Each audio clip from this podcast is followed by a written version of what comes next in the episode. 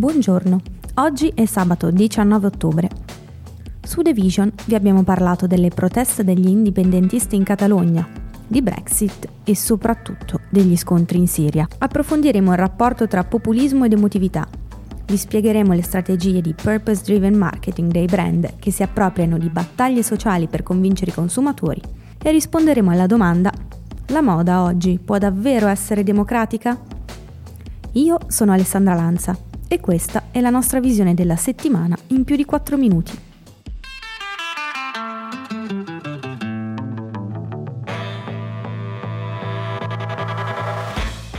Lunedì il Tribunale Supremo spagnolo ha emesso le condanne nei confronti degli indipendentisti catalani per la fallita secessione dell'ottobre 2017. Considerato il processo più importante della recente storia spagnola,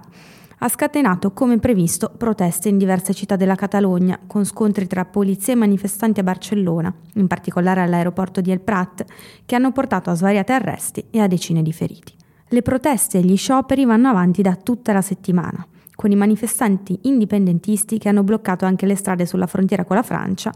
e danni per oltre un milione e mezzo di euro stimati dal comune di Barcellona dall'inizio delle proteste.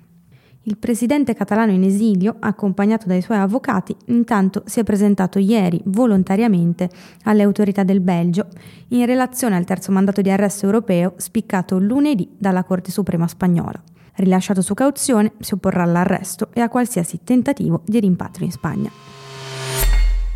La forza delle, tra virgolette, democrazie populiste è quello di saper rispondere ai sentimenti più immediati, agli istinti delle persone, no? E poi alla fine arrivano uh, a, a una vera vittoria perché sanno fornire risposte superficiali a problemi complessi che spesso sono, riescono a essere rassicuranti.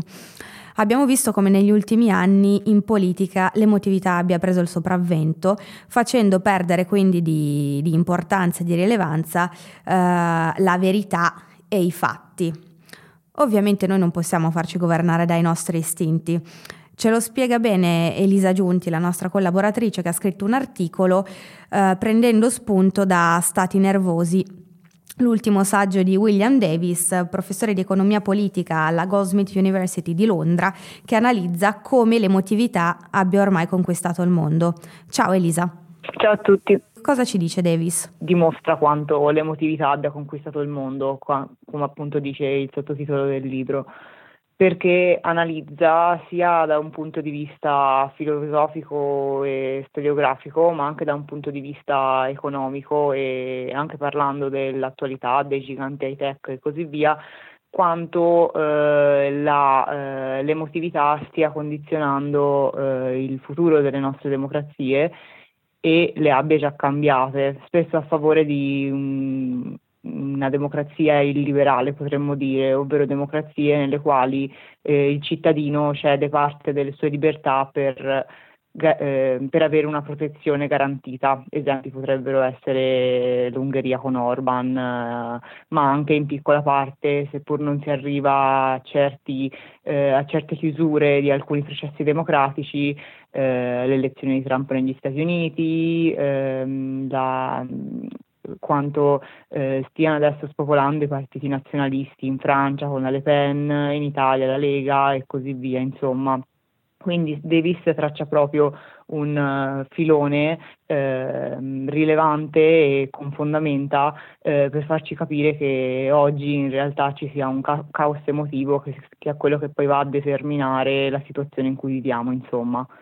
Dove sta secondo te Elisa la contraddizione della visione populista e magari rendersene conto e rendere disponibile questo, questo smascheramento mh, mm, potrebbe poi anche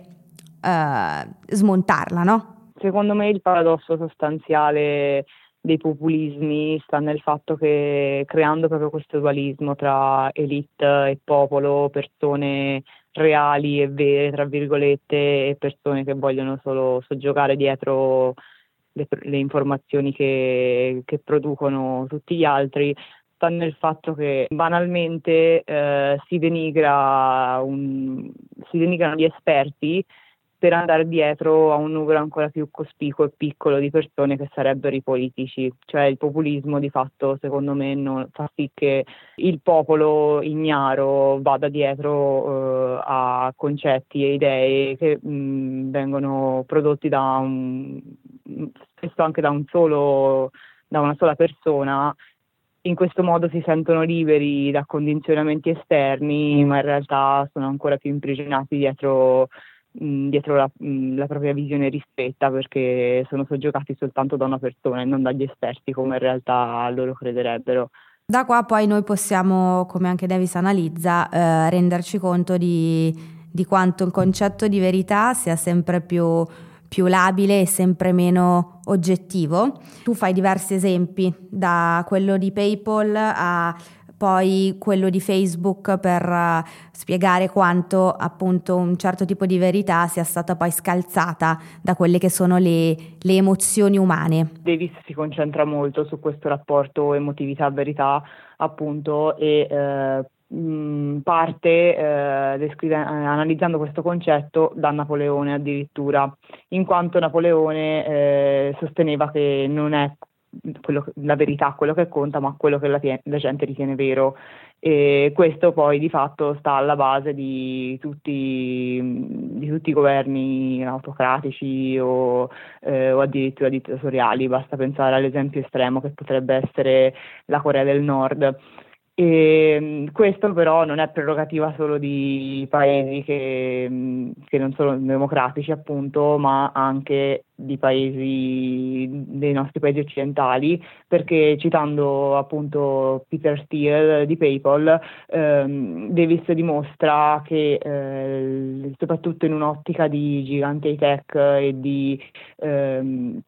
di vol- volontà concorrenziale suprematista all'interno dell'ambito tecnologico, eh, la verità in primis eh, debba essere eh, non rivelata, ma questo di fatto non è molto sorprendente perché insomma è alla base tu- di tutti i processi, con- i processi concorrenziali. Eh, dall'altra parte però una cosa che mh, mm, colpisce molto Davis e personalmente mi ha colpito molto leggendolo eh, è il fatto che Steele abbia, mh, mm, abbia, rivelato che è solito chiedere eh, a, chi, mh, mm, a, chi, fa i colloqui molto spesso eh, qual è la verità, più, eh, la verità più importante alla quale credi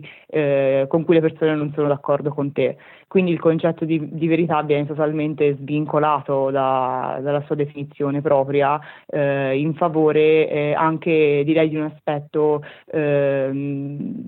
dove conta molto anche la convinzione con cui dici qualcosa. Quindi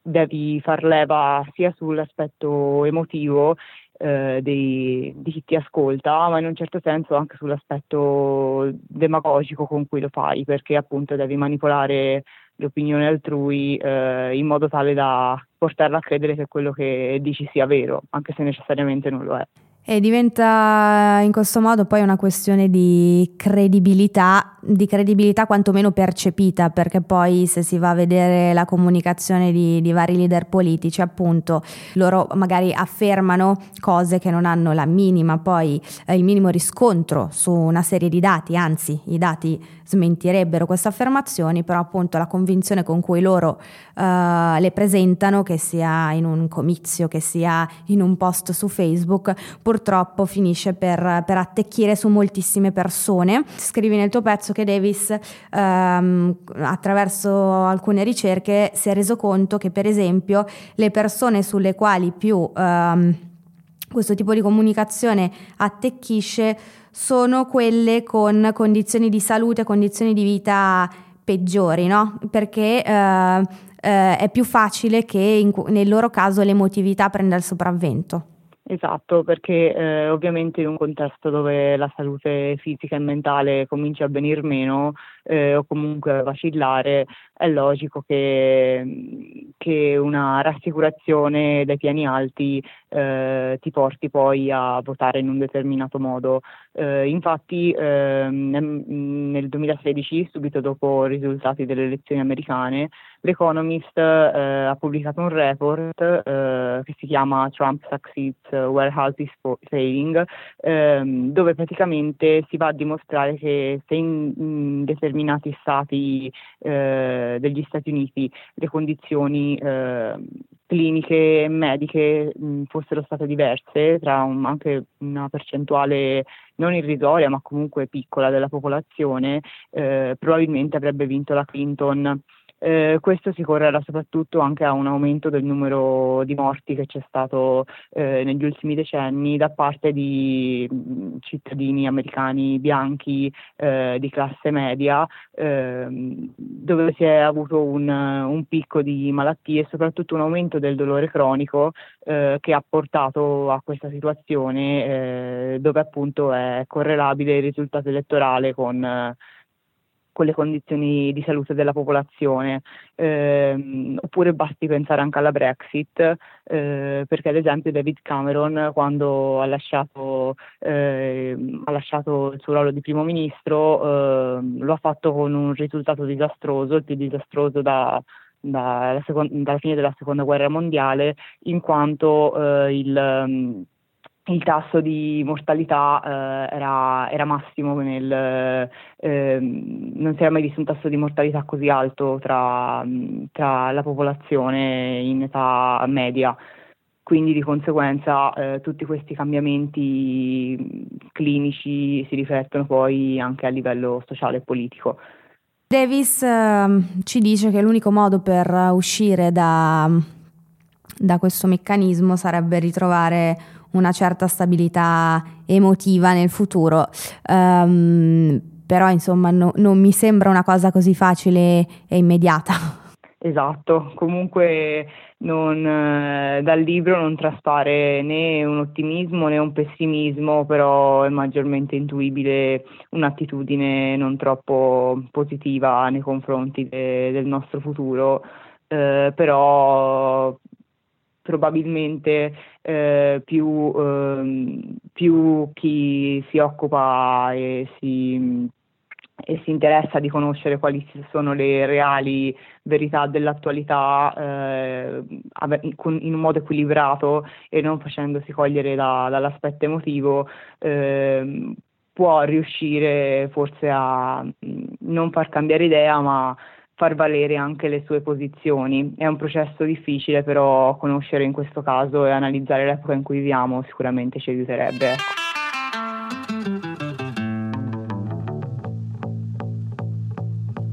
Martedì Rudy Giuliani, l'avvocato personale di Trump, ha confessato di aver ricevuto 500.000 dollari come compenso per un lavoro svolto per Fraud Guarantee. La società di consulenza è cofondata da Lev Parnas, l'imprenditore ucraino-statunitense vicino a Giuliani e coinvolto nel tentativo di spingere l'Ucraina a indagare su Joe Biden. Sia Parnas che un altro socio di Giuliani erano stati arrestati la scorsa settimana con l'accusa di aver dirottato soldi stranieri verso alcuni politici statunitensi, sempre nel tentativo di influenzare i rapporti tra Ucraina e Stati Uniti. Sempre martedì, l'annuncio che lo stabilimento napoletano di Whirlpool cesserà definitivamente le attività a partire dal 1 novembre. I tentativi del Presidente del Consiglio Giuseppe Conte e del Ministro dello Sviluppo Economico Stefano Patuanelli di convincere il produttore a rispettare il patto per evitare la cessione della sede di Napoli sono quindi stati inutili. La notizia ha fatto esplodere immediatamente le proteste dei lavoratori, seguite anche nei giorni successivi. Non è una novità, ma capita sempre più spesso che i brand utilizzino battaglie sociali, prese in prestito al femminismo, all'ambientalismo e ad altre cause, per migliorare la propria immagine e farne un'arma di comunicazione. Il nostro collaboratore Francesco Gerardi ci racconta il fenomeno del cosiddetto purpose driven marketing. Il walk washing è, diciamo, nasce da questo stridore che c'è tra quello che uno dice e quello che uno fa. Ma per quanto possa sembrare una cosa moderna, addirittura l'origine è di più di 30 anni fa, perché la prima azienda a diciamo, usare questa strategia di marketing è stata la Chevron, l'azienda petrolifera, e negli anni Ottanta, quando gli attivisti ambientalisti americani riuscirono, dopo un sacco di tentativi, un sacco di energie spese, un sacco di tempo perso, a introdurre i temi dell'ambientalismo nel dibattito pubblico americano. la Chevron riuscì a introdursi, ad approfittare di questo, di questo dibattito, lanciando una campagna pubblicitaria che si chiamava People Do, in cui si facevano vedere fotografie degli impiegati, dei dipendenti di Chevron che salvavano animali, curavano piante, insomma un, tut, tutta una manovra di marketing, una campagna di marketing per far vedere che l'azienda ci teneva. Fu talmente efficace che riuscirono a vincere un premio, riuscirono a convincere persino i cittadini della California de, delle loro buone intenzioni, tant'è che in un sondaggio successivo questi stessi cittadini dissero che tra tutte le aziende, quella di cui si fidavano di più quando si parlava di tutela dell'ambiente era la Chevron. Ora, sapendo noi poi tutto quello di cui la Chevron è stata accusata nel corso degli anni, fa veramente impressione poi vedere come quanto fosse poi lontana effettivamente la Chevron da quella sensibilità, quanto fosse estranea a quelle priorità. E quello è stato il primo precedente, diciamo, che ha poi imposto lo standard del, del woke washing. No? Siamo veramente alla massima distanza tra, tra le parole e le azioni. Alla fine eh, c'è, c'è sempre uno scontro tra quello che dicono, in particolar modo quello che dicono nelle pubblicità, e quello che poi fanno all'interno, all'interno, dell'azienda. E come Nike ci sono stati un'infinità di casi, Gillette, Pepsi, voi per esempio andate a cercare quello spot con Kendall Jenner che pone fine agli scontri tra manifestanti di Black Lives Matter e forze dell'ordine offrendo una Pepsi ad un poliziotto, è stato un disastro talmente enorme quello spot lì che non è più reperibile tramite eh, canali ufficiali Pepsi. Tra l'altro appunto le aziende spendono milioni di dollari per realizzare queste campagne e viene anche un po' da chiedersi come possano anche pensare che queste contraddizioni poi non, non vengano a galla, no? per fortuna poi c'è il lavoro di, di giornalisti o comunque dei, degli addetti ai lavori che va a smascherare queste operazioni di, di comunicazione. Uh, volevo chiederti, tu adesso hai fatto comunque un... Um, hai dato un po' un panorama di quelli che sono i casi vabbè, più eclatanti, poi parliamo di, di, grandi brand e di tutti poi quelli che hanno avuto un esito che non era quello sperato, che per fortuna sono stati smascherati, ma in generale i consumatori si fidano, ci cascano, qual è la percezione nei confronti di questo tipo di campagne oggi? Allora, che siano efficaci queste campagne è difficile dirlo perché è più o meno dagli anni 70 che negli studi sul marketing si è slegato eh, l'acquisto dalla pubblicità. I consumatori adesso non si sentono più legati in nessuna maniera a, ai brand, eh, non si fidano. E addirittura in, in, un articolo dell'Harvard Business Review viene detto che il 77% dei, degli intervistati diceva che se un certo brand fosse sparito dalla sera alla mattina loro non, non se ne sarebbero accorti. Quindi diciamo da questo dato parte, nasce la consapevolezza de, de, dei brand che la questione non è più convincere le persone a comprare, il punto è attirare l'attenzione delle persone. Fondamentalmente si sono rese conto che nessun'altra forma di marketing stava più funzionando come aveva funzionato fino a quel momento, si sono accorti di essere di fronte ad una, ad una generazione diciamo, il segmento de- demografico 18-49, non parliamo neanche di generazioni, il segmento demografico che compra di più, che è particolarmente sensibile a certi temi e che una, l'unica maniera di attirare la loro attenzione è questa, quella di farsi coinvolgere in queste battaglie, quella di dire la propria su questi temi. È famosa la frase di Michael Jordan, ogni volta si chiedeva a Michael Jordan perché non prendeva posizioni politiche e lui rispondeva sempre perché anche i repubblicani comprano le scarpe. Quindi in quella frase stava la, la filosofia aziendale dell'epoca, no? non vale la pena correre il rischio. E ci sta che noi veniamo comunque da um, 30 anni, 40 anni, in cui le stesse, le stesse aziende, le stesse corporation, le stesse multinazionali ogni volta che si sono trovate coinvolte in un dibattito non solo sulla legalità ma sulla moralità delle loro pratiche, ci hanno sempre risposto negando la responsabilità sociale dell'azienda. Non basta una campagna di marketing a, a cambiare la, la percezione dei, dei, consumatori. Di sicuro ci stanno provando e continueranno, e continueranno a provarci perché fondamentalmente è l'unica strada rimasta. E Patagonia, per esempio, un'azienda d'abbigliamento, è stata già capace anni prima, anni fa, di essere efficace sia nelle pratiche aziendali sia nella, nella comunicazione aziendale. Un'azienda di cosmetici, Lush per esempio, ha lanciato una campagna di, di, marketing in cui denunciava poliziotti che si infiltravano tra le file degli attivisti per bloccare le rivendicazioni di questi, di questi gruppi organizzati. Queste sono campagne in cui le aziende hanno solo da perdere. Ecco, quindi queste forse sono le campagne che devono essere fatte adesso per essere credibili dopo. Se adesso le aziende fanno vedere di essere disposte a perderci in reputazione, in immagine o in fatturato, allora poi magari dopo potranno essere credibili provando ad inserirsi nel dibattito pubblico, politico. Però prima devono dimostrare di tenerci tanto da perderci loro.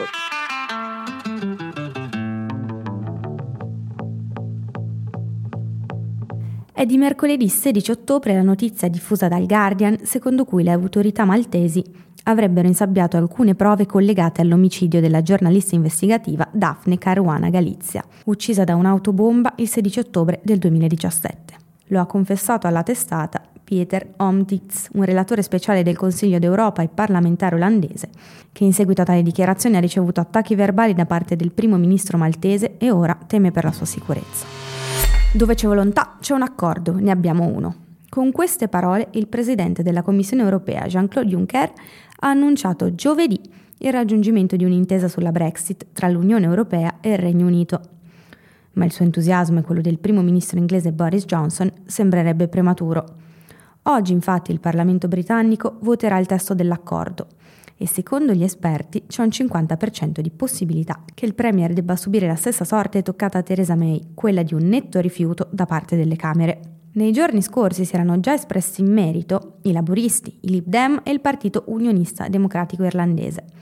Il loro voto è indispensabile e per loro l'accordo è inaccettabile. Giovedì è stata anche raggiunta tra Turchia e Stati Uniti un'intesa per un cessato il fuoco di 120 ore in Siria e l'istituzione di una zona di sicurezza di 32 km oltre il confine siriano. Il blocco delle ostilità era già stato richiesto lunedì scorso da parte degli Stati Uniti, insieme alla minaccia di sanzioni economiche nei confronti del paese, che non verranno ritirate fino a quando il cessato il fuoco non sarà definitivo, hanno detto. Il ministro degli esteri turco ha fatto sapere che l'offensiva in ogni caso non verrà archiviata fino a quando tutti gli elementi terroristici, e fa in questo caso riferimento ai curdi e alle milizie dello YPG, non avranno abbandonato la zona. Il portavoce delle forze democratiche siriane Mustafa Bali ha annunciato prima del raggiungimento della tregua il sospetto, negato da Ankara ma supportato da alcuni medici, che i turchi stiano usando armi vietate dalla Convenzione di Ginevra come napalm e fosforo bianco. Nonostante la tregua, inoltre, sono stati anche denunciati nuovi attacchi da parte dell'esercito turco nella giornata di venerdì e anche in questo caso il presidente Erdogan ha negato.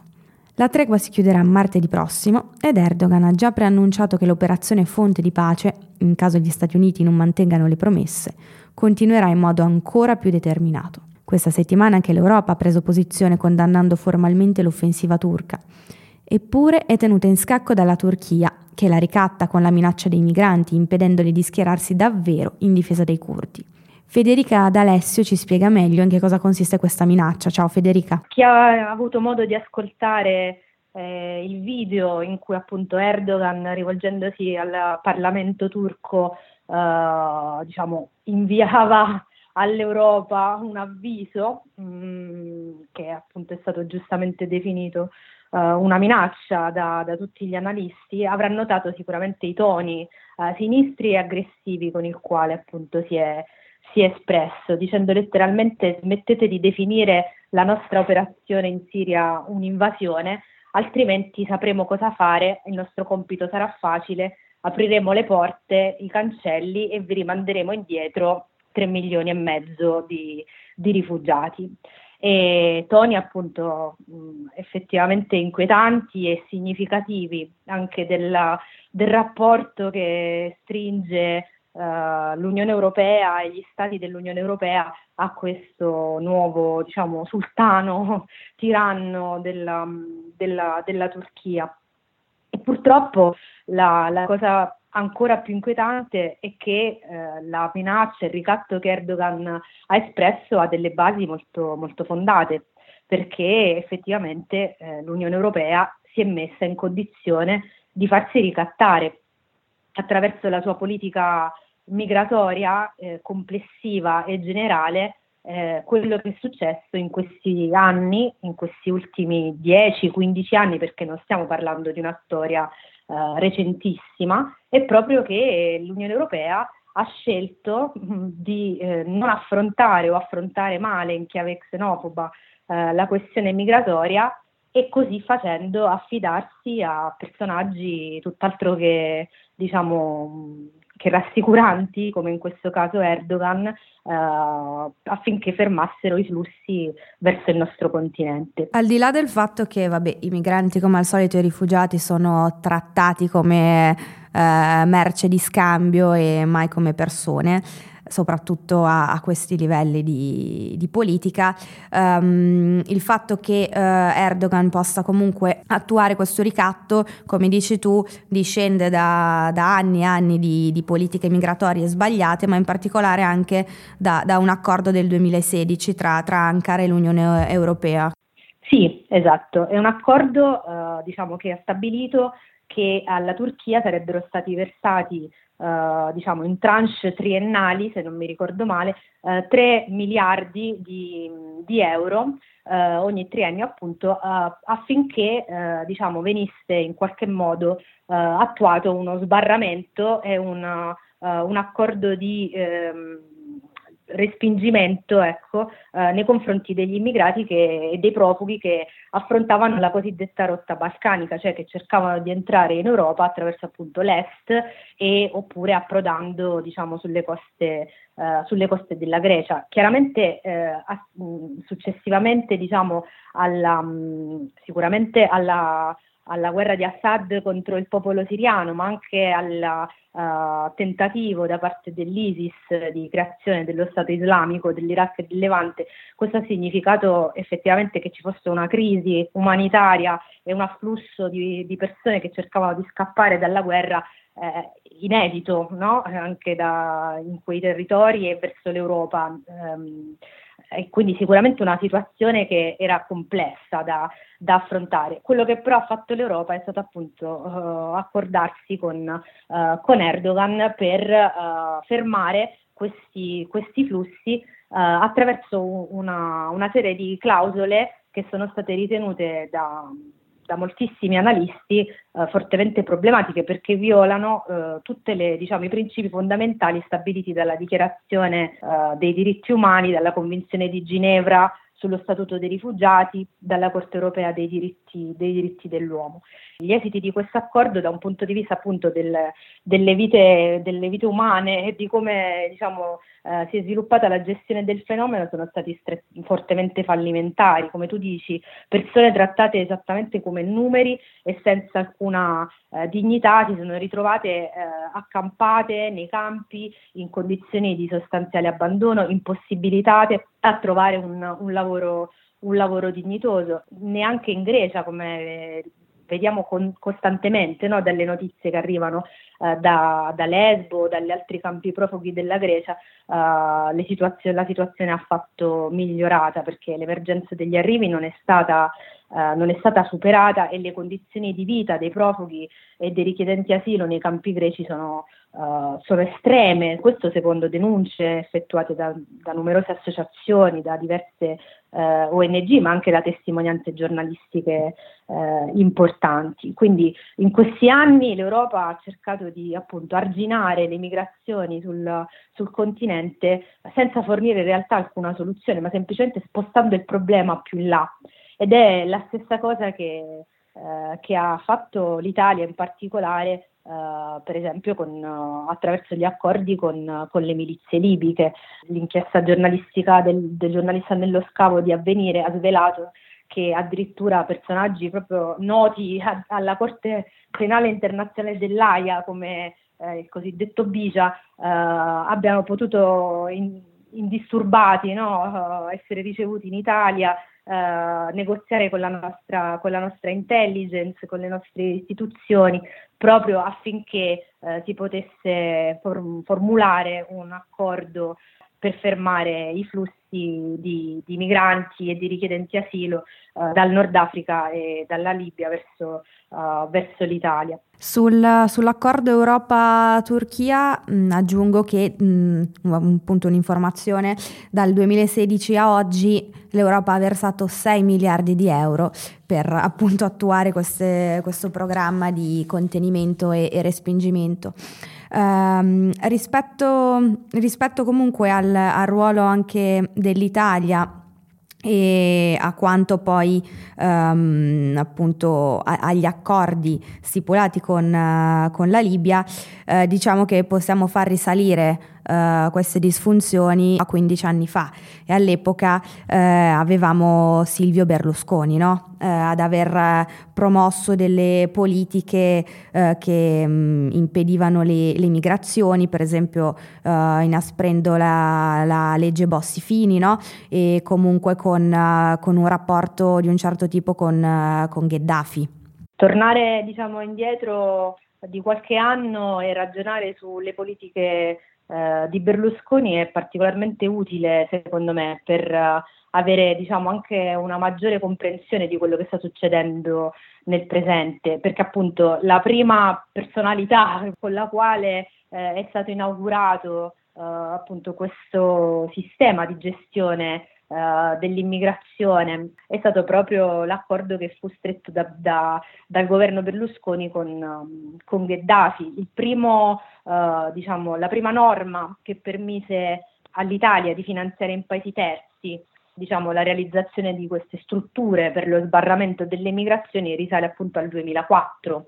e se uno guarda i documenti che, eh, vede, si accorge che eh, appunto già allora innanzitutto furono pesantemente criticati dalle associazioni di analisti e per, e per i diritti umani e che fondamentalmente si denunciavano le stesse condizioni eh, di, diciamo, che, che, poi vediamo nei campi, nei campi, attuali, se non fosse che gli accordi con, con le milizie libiche hanno chiaramente peggiorato ulteriormente la, la situazione, è stato un crescendo diciamo, da un punto di vista della, um, della negazione di tutti i diritti umani basilari. Il sistema che si è inaugurato con, uh, con il governo Berlusconi, con il berlusconismo, possiamo chiamarlo così, a uh, diciamo,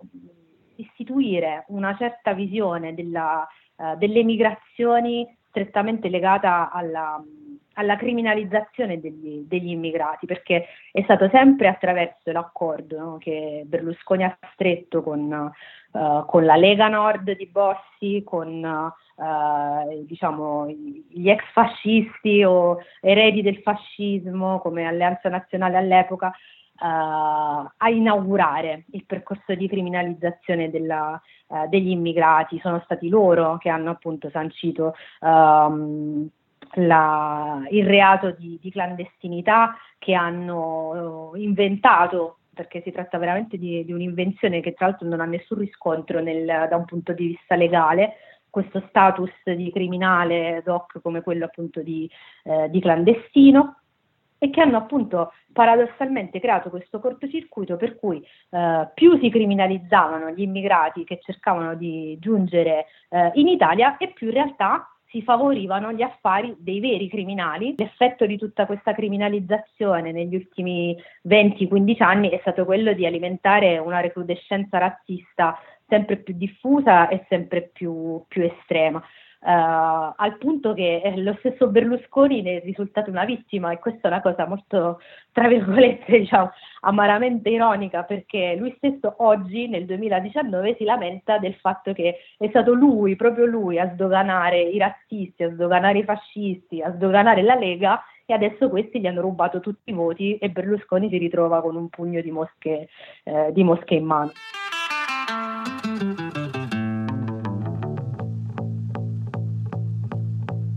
Ieri sono entrati in vigore i dazi statunitensi nei confronti dei prodotti made in Europe, con tassazioni dal 10 al 25% e per un valore di 7,5 miliardi di dollari di importazioni. Come vi avevamo raccontato le scorse settimane, tra i prodotti italiani colpiti ci sono formaggi, liquori e amari. Coldiretti ha stimato un calo complessivo del 20% delle vendite dei prodotti agroalimentari made in Italy colpiti dai dazi, mentre la Lega Coop stima danni per 7,5 milioni di euro alle cooperative del settore aderenti. La moda può essere democratica? A questa domanda facciamo rispondere Jennifer Guerra, la nostra collaboratrice, che ci racconta come dal 2009 c'è stato un cambiamento all'interno dell'industria della moda e anche del modo in cui la moda viene, viene concepita. Ciao Jennifer. Ciao Alessandra. Cosa è successo nel 2009? Allora, ehm, secondo un articolo di Matthew Schneider, che è un, um, un, editorialista di The Cut, che è una rivista di moda abbastanza famosa, dal 2009 in poi c'è stato un processo di democratizzazione della moda. Lui fa alcuni esempi in questo articolo, ad esempio eh, il grande successo delle fashion blogger che in quegli anni cominciano a anche essere invitate alle sfilate e non più soltanto a ricevere omaggi, campioncini di mascara in omaggio. E poi iniziano le Vogue Fashion Night Out, che sono queste iniziative eh, che Vogue fa per rilanciare un po' il, il, il, proprio brand e in generale la moda che stava attraversando un momento di crisi, eh, ov- ovviamente collegato alla crisi economica del 2008, e poi anche alcuni mh, prodotti mediatici come il telefilm Gossip Girl che racconta questo mondo glamour delle ragazze di, dell'Upper East Side, quindi eh, che vestono capi firmati, insomma fanno nascere un po' questo, questo nuovo interesse per la moda e anche eh, Il Diavolo Veste Prada che in realtà è uscito nel 2006 però ha ancora grande successo e a cui tra l'altro Vogue vuole rispondere perché il personaggio principale di Miranda è ovviamente ispirato a Anna Wintour quindi fa uscire un bellissimo documentario che è September Issue, in cui racconta invece il lato più umano, tra virgolette, perché poi non è che emerga così tanto di, di Anna Wintour. Quindi tutti questi processi rendono la moda un fenomeno estremamente pop e eh, democratico. Il rapporto tra moda e democrazia ovviamente eh, prima non, non sussisteva, no? perché c'era proprio una divisione la moda fondamentalmente era vista come qualcosa di semplicemente riservata a un'elite, corretto? Sì, esatto. E poi c'è da dire che anche nella storia ci sono stati dei molti momenti in cui la legge, l'autorità ha cercato di regolare la moda, ad esempio con le leggi suntuarie, che sono le leggi proprio sulla eh, regolazione del lusso, che quindi stabilivano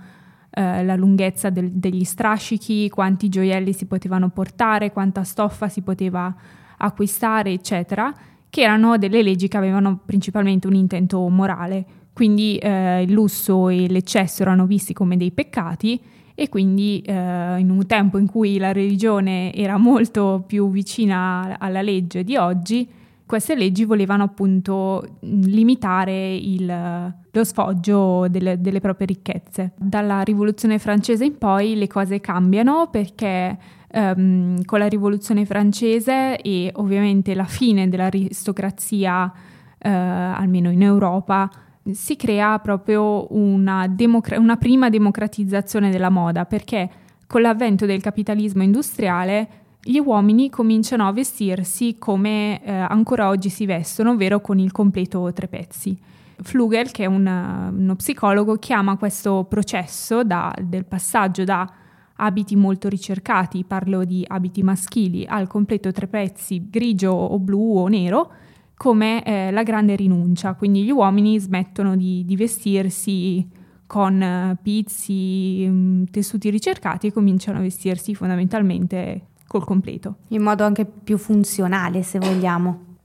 Sì, più funzionale e soprattutto si appiattiscono un po' le divergenze tra, ad esempio, l'aristocrazia e la borghesia, quindi diciamo che c'è un appiattimento, una democratizzazione della moda importante. Quindi, insomma, come tu dici, questa democratizzazione ha delle radici in realtà parecchio lontane, anche se poi noi eh, gli effetti più anche diciamo mm, che ci hanno più toccato sono stati quelli degli ultimi dieci anni con anche il fenomeno delle fashion blogger e così via, ma questo processo di democratizzazione tu racconti anche che in realtà è stato molto forte addirittura negli ultimi 30 anni, andando un po' più indietro rispetto al 2009. Sì, esatto, perché eh, comunque con la nascita del pret-à-porter, quindi Uh, con uh, la grande differenza che comincia a instaurarsi tra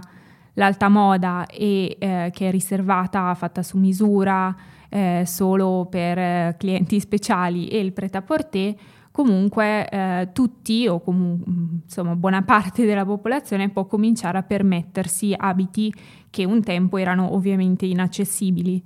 e una strategia che i, i, quasi tutti i marchi adottano ad esempio è quella di creare le collezioni di accessori o di cosmetici o di profumi per cui se uno non può permettersi l'abito eh, il cappotto, la pelliccia, può comunque permettersi la bottiglietta di profumo o il rossetto griffato. Tu chiami in causa Gramsci nel tuo sì. articolo. Cosa c'entra Gramsci con la moda? Allora, eh, io chiamo in casa eh, Gramsci perché credo che sia molto interessante il suo concetto di egemonia,